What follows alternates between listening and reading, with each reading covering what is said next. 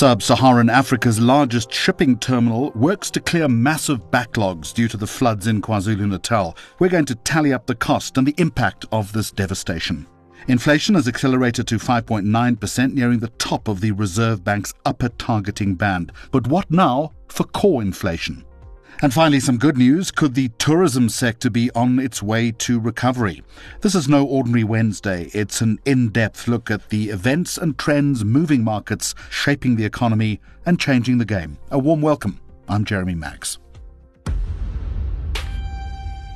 We're going to start with the tragedy in KwaZulu Natal, where the worst floods in 60 years have taken lives, have destroyed homes, infrastructure, and business. And the president has declared a national state of disaster in the province. Now, as rebuilding efforts continue, the full picture of the scale of the destruction is unfolding. Today, we're going to look at the impact on South Africa's supply chains that have already been stretched to breaking point due to disruptions from the conflict in Ukraine and harsh COVID lockdowns in China.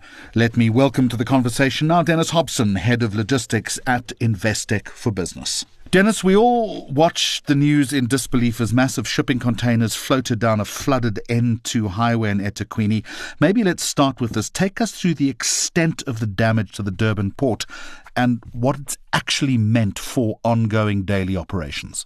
So I think the first thing, actual damage to the port was relatively low. The main uh, issues were really it was the debris floating around the harbour itself, restricting vessel movement. The closure of Bayhead Road was a significant impact because containers couldn't be collected or gated back into port. There was also staff not being able to get to work, so that reduced productivity and had a, an impact on the on the port's actual productivity. You also had the rail services being suspended, so significant damage to the rail services, especially on the Durban Johannesburg line. And then you also had impact on on vessels, not being able to berth or discharge containers for a few days. Some decided to cut and run and move down to Coega, and they discharged containers down in Coega. So it's quite a, a, wide impact, but the port itself wasn't as severely damaged. But cumulatively, if you look at all of that, it was detrimental to operations, surely. No, absolutely. The impact of the situation with the floods really delayed containers being moved out of the port. So, you know, importers couldn't get their hands on stock. Exports, you couldn't export out, or the port wasn't receiving containers. You also had limited capacity from an access point of view to the port. Then you also had, you know, severe disruption and destruction to surrounding infrastructure, you know, warehouses, distribution centers, and that's where, you know, the impacts are still being assessed. We know the likes of Toyota and Sasol have come out with, with updates saying that they have been disrupted quite significantly, but they're still assessing the full extent of damage. And as we look at that extent of damage, obviously we're starting to deal now with a backlog. Yes, so there's, uh, I'll start with the export side. We're also going to the reefer season with uh, citrus exports. So that's a big concern. You've got, you know, changing port loadings. So, for example, instead of loading out of Durban, the exporters are looking at going via Coega or Cape Town, and that brings additional costs as well as additional lead times. On the import side, you have said vessels bypassing, so it increases the lead time in terms of importers receiving their stock, manufacturing delays because of stock shortages or component shortages. And you know, you've also got the inability of some of the DCs not being able to get stock out. The other side is some of the transporters are impacted as you know they're not able to to make as many trips as they would like, and the lead time in terms of getting containers to deliver or gating into the port also takes longer. So, Dennis, from a consumer, from a manufacturing, and from a distribution perspective, we will be feeling these knock on effects for quite some time. I think it depends on what industry or segment we look into. So, for example, you know, there's definite case of, you know, if people are waiting for vehicles to be manufactured by Toyota or had been manufactured and, and were waiting delivery, some have been damaged and that's been reported. So, in, in that extent, there will be a, a delay. There will be delays on certain commodities, you know, whether it be a retailer that's had significant warehouse damage and assessing stock or had stock losses. And then you have a few of the, the warehouses that actually unpack containers that were badly flooded and actually declared force majeure. So importers will feel an impact to some extent going forward. And always difficult, isn't it, to estimate the cost of disruptions like this to a supply chain. But whatever it is, it is considerable. Oh, absolutely. It's, I mean, I think that's all counting all the costs. And it will take a while to actually fully understand and quantify the, the costs. Every day we see new reports coming out with uh, additional costs.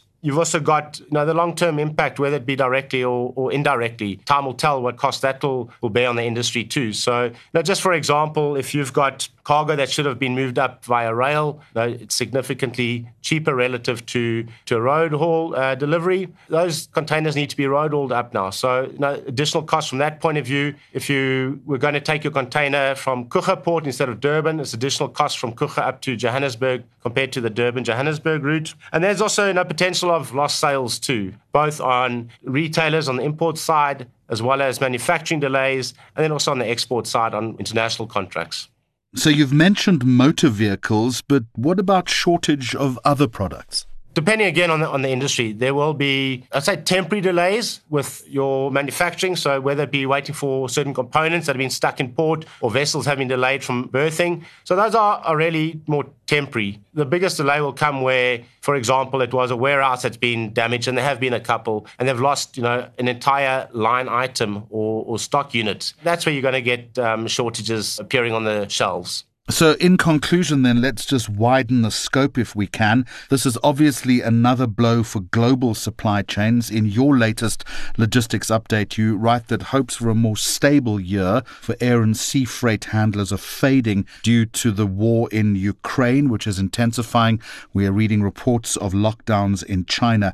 How do you think the next couple of months are going to play out in terms of global trade? The next couple of months is really going to be very difficult and frustrating. I'll start with the whole Russia Ukraine conflict and what that's meant so far. So, the obvious side would be you've got increasing commodity prices, which increases your input costs. You have certain stock component shortages, which has delayed production on, on certain products. You've got a reduction in trucking capacity within Europe as well. Now, that's really created additional congestion within the ports, taking longer for ports to be cleared out of Europe. It's led to vessel sailing delays delays, which means that your import cargo is also delayed from an inbound point of view. So those are just some of the, the direct impacts that we've seen, as well as obviously the, the spike in, in fuel prices, which has started to come through uh, within the supply chain cost itself. From a China point of view and the lockdowns, it's rather worrying at the moment. At times it intensifies. We've seen that in Shanghai, for example, you know, manufacturing in certain areas has really been hindered badly. You've had delays of, of goods being shipped out. You've got future delays where manufacturing is needing to catch up. So your future orders then get pushed out further. You've got severe trucking shortages. And a lot of the truckers are, are hesitant to move between various provinces or areas that are in lockdown. And that's obviously impacting the, the capacity from both a collection of containers from port as well as uh, transporting to the port or collecting from warehouses. And that same impact also flows across into the air freight side. So, just on the air freight side itself, we know that the Pudong International Airport, which is Shanghai's main airport, has restricted cargo movement. We've had airlines actually cancel flights, so that's reduced capacity and, and meant that cargoes had to move out of other air freight hubs within in China. That also brings additional costs and lead times as well as bottlenecks. So down the line, what, what I expect is once the country starts relaxing some of the lockdown regulations and, and they start ramping up their manufacturing and output side, that you're going to get a flux of, of demand coming through, which is going to be in line with when you start to see the peak shipping period globally from China. And that's really going to push up demand for capacity, put the shipping lines under pressure, which is also likely to increase your lead times as well as your freight rates. So planning going forward is going to be critical and needing to stay very close both with your suppliers, with your financial service provider, as well as your actual forwarding agents. It's going to be critical going forward now. Sage and welcome advice and a comprehensive local and uh, global picture. Dennis Hobson, thank you very much for joining me on No Ordinary Wednesday. In just a moment, we'll talk to Investec Treasury economist Tertia Jacobs about South African inflation that's now edging closer to the Reserve Bank's upper limit. But a quick reminder that a new episode of No Ordinary Wednesday drops every fortnight. Don't miss it. Subscribe to Investec Focus Radio SA wherever you get your podcasts. And if you like the channel, please rate us. Now, consumer price inflation has risen to 5.9%. Although it's still within the Reserve Bank's 3 to 6% target, it is getting very close to breaching its ceiling. I have with me now Tertia Jacobs, Investec's Treasury economist, to give us a better understanding of these numbers. Tertia, a very warm welcome to No Ordinary Wednesday. Let's start with a simple one. Why has inflation accelerated? What are the key factors behind this? Good morning, Jeremy. Yes, the big driver of inflation since the end of last year has been the acceleration in food and fuel prices, and of course, also a pickup in food prices. So, going forward, then, how do we look over the next couple of months? The next couple of months has a very high level of uncertainty attached to it. At the end of March, government announced that they will subsidize the fuel price by 1 rand 50 per liter. So the key issue then is where is the oil price and the rand going to settle in June? Because if the oil price remain at current levels, it means that either we're going to get another steep increase in the fuel price or government have to continue continue selling some of its strategic oil reserves um, to generate revenue to subsidize the under recovery on the slate. And then, secondly, with food prices also driven by higher transport costs, there is upside risk to inflation. So, one of the key dynamics we're going to monitor in coming months is where core inflation is heading, especially in the context of public sector and private sector wage negotiations that are taking place. So, Tertia, simplify this for me if you can. You mentioned core inflation. We know that headline inflation has an impact on core inflation. That is the cost of goods and services, if I'm not mistaken. We know core inflation is standing at around 3.8%. The Reserve Bank is forecasting it to rise to 5% next year. Where then are your concerns around this? So the Reserve Bank targets 4.5% for inflation. Now, the concern then comes from when headline inflation stays relatively high for a protracted period of time, that that starts feeding into higher inflation expectations. So that in turn could lead to higher wage price inflation. And that, of course, you know, when you see that in conjunction with high input costs arising from, you know, the acceleration in commodity prices, that can start to exert pressure on corporate margins. So the question then is to what extent will corporates continue to absorb higher costs or will they start to widen their margins, which could lead to propagating inflation higher? So that then leads on to monetary policy. So we look at the spectre then of rising inflation. How is this going to impact on the Reserve Bank's focus, its strategy going forward? So that is one of the key dynamics that will unfold in coming months. Now the big difference so far between, you know, South Africa and the rest of the world has been that our inflation rate has been more contained and that afforded the Reserve Bank some space not to hike interest rates as many of the other emerging central banks did in 2021. But now with inflation at 5.9% as you pointed out and expected to rise to more than 6 6% in coming months, the Reserve Bank will continue to hike interest rates with the repo currently at 4.5%. But now we also know that the Reserve Bank looks at inflation like 12 months down the line. So they see then headline inflation, which includes food and fuel inflation, to return to about 4.5 to 5% because they expect the oil price to, you know, recede to about $90 a barrel. But then the question is where core inflation is heading because at the moment, as you also pointed out, core inflation is heading to 5%. So that is actually what is now leading to more rate hikes that the market is pricing in. Now let's close the loop if we can and look at growth. The IMF, the International Monetary Fund, slashing global growth forecasts from 4.4% to 3.6%. However, its economic growth forecast for South Africa remains unchanged from January's forecast 1.9% for 2022, then 1.4% for 2023. How did we manage to escape the chop?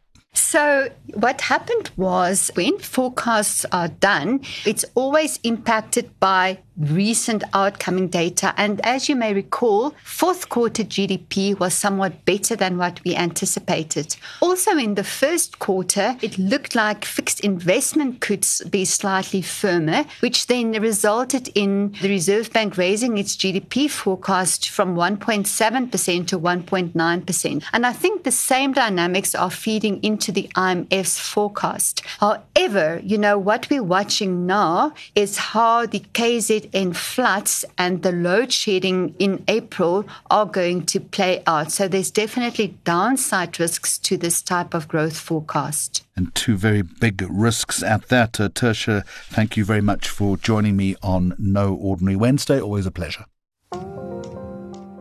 There are positive signs of recovery in the South African tourism industry. The sector was one of the hardest hit by harsh lockdowns due to the COVID 19 pandemic, which resulted in many businesses closing and jobs being lost. Now, green shoots are appearing, with the latest figures showing an almost 100% increase in income from tourist accommodation, although obviously it is off a low base last year. Let me bring into the conversation now Investec economist Lara Hodes. So, Lara, first of all, some good news for tourist accommodation. Is this, though, a good benchmark for positive signs of recovery in the tourism industry in general, or is there more to it? So there are definitely some signs of improvement. Industry occupancy rates have risen. However, these statistics are coming off an extremely low base. That's the reason for the very high percentage growth numbers. But as I said, there are some positive signs. Obviously, the easing of COVID linked lockdown restrictions has aided the ease of travel, mm-hmm. pent up demand, lifting of the state of disaster. People are traveling more now, and, and we are seeing some pickup, but there, there are still risks. So I think the tourism industry will take whatever help it can get at this point. I guess one of the interesting questions is where is the improvement coming from? What's the origin of the tourists? Is it locals who are traveling again, or are we starting to see an uptick of more international visitors?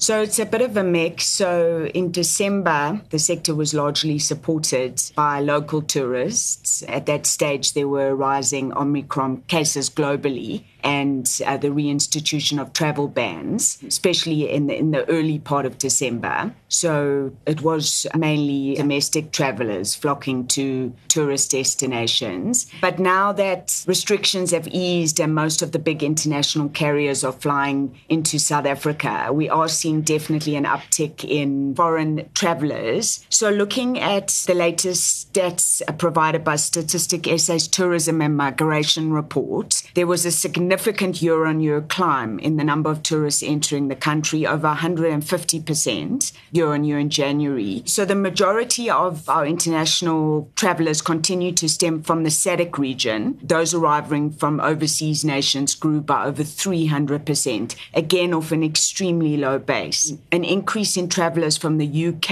and Germany in particular was evident. So you referenced the Omicron virus. Let's talk about trajectory now, if we can. We know that the COVID lockdowns were utterly brutal to the tourism sector, but we've seen the national state of disaster being lifted. Is it too early to say that the tourism sector could return to pre pandemic levels maybe a little sooner than anticipated? There's definitely some positive signs. The lifting of the state of disaster has, of course, improved the ease of travel. But there are still multiple risks out there. There's still a degree of cautious behavior globally, with COVID still very much in circulation. We've seen our local cases increasing in um, Shanghai has had severe lockdown restrictions in place. There's also the rising geopolitical tensions with the conflict in Eastern Europe, which has put a damper on confidence. And the IMF recently downgraded their global growth forecasts, which isn't great for consumers in general. So there definitely are a lot of external risks. And additionally, domestically, SA is a very attractive tourism destination, but we do have a lot of issues to resolve to improve our country as a destination for foreigners. We've got a lot of structural issues, and crime is a, is a big impediment. Returning to pre pandemic levels is still going to take a long time. And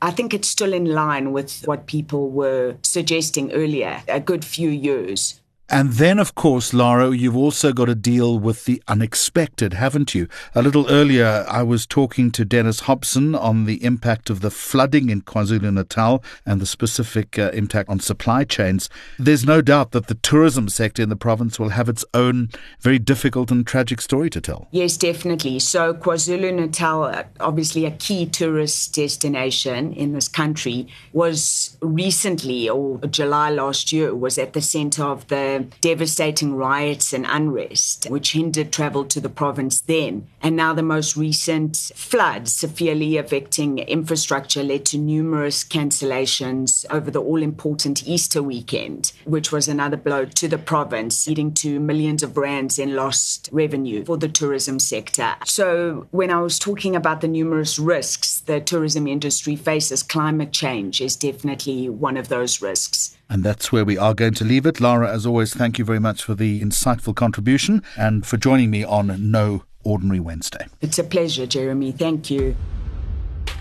Please join us again on the 11th of May as we continue to explore money trends shaping your world. If you haven't yet added us to your podcast feed, search for Investec Focus Radio SA wherever you get your podcasts and hit that subscribe button. Until next time, goodbye from me, Jeremy Maggs, and the entire Focus Radio team. The views expressed are those of the contributors at the time of publication and do not necessarily represent the views of the firm and should not be taken as advice or recommendations. Investec Limited and subsidiaries, authorized financial service providers, registered credit providers, and long-term insurer.